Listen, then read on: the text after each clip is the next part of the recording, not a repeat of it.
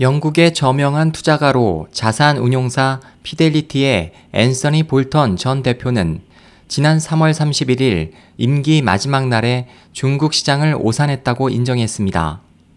볼턴 전 대표는 2010년부터 중국 기업을 투자 대상으로 하는 피델리티 차이나 스페셜 시츄에이션즈 펀드 운용을 담당해 왔지만 예상된 수익은 얻지 못하고 일선에서 물러나게 됐습니다.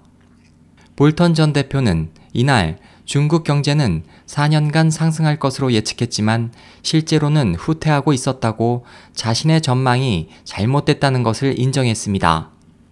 그는 지금 중국 경제를 비관시하고 있으며 국내 총생산 GDP 증가율은 6%대로 떨어질 것으로 보고 있습니다. 볼턴 대표는 영국 투자에 특화한 피델리티 스페셜 시츄에이션스 펀드를 28년간 운용해 연평균 19.5%의 수익을 올리고 있었지만 차이나 스페셜에서는 마이너스 15%로 부진했습니다.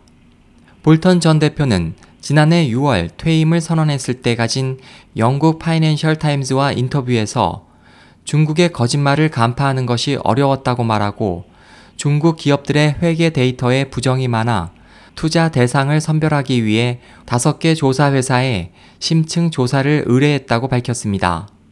그는 결과는 충격적이었다며 조사한 기업 중 하나는 신고한 점포수의 절반도 소유하고 있지 않았고 다른 기업은 주요한 4개 거래처로 꼽았던 기업 중 3개는 해당 기업과의 거래 실적이 없었다며 중국의 거짓말쟁이는 창의성이 풍부하다고 낙담했습니다.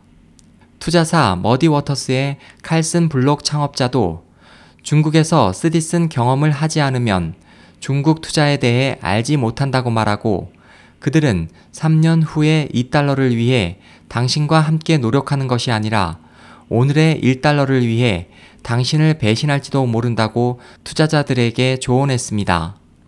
SOH 희망지성 국제방송 홍승일이었습니다.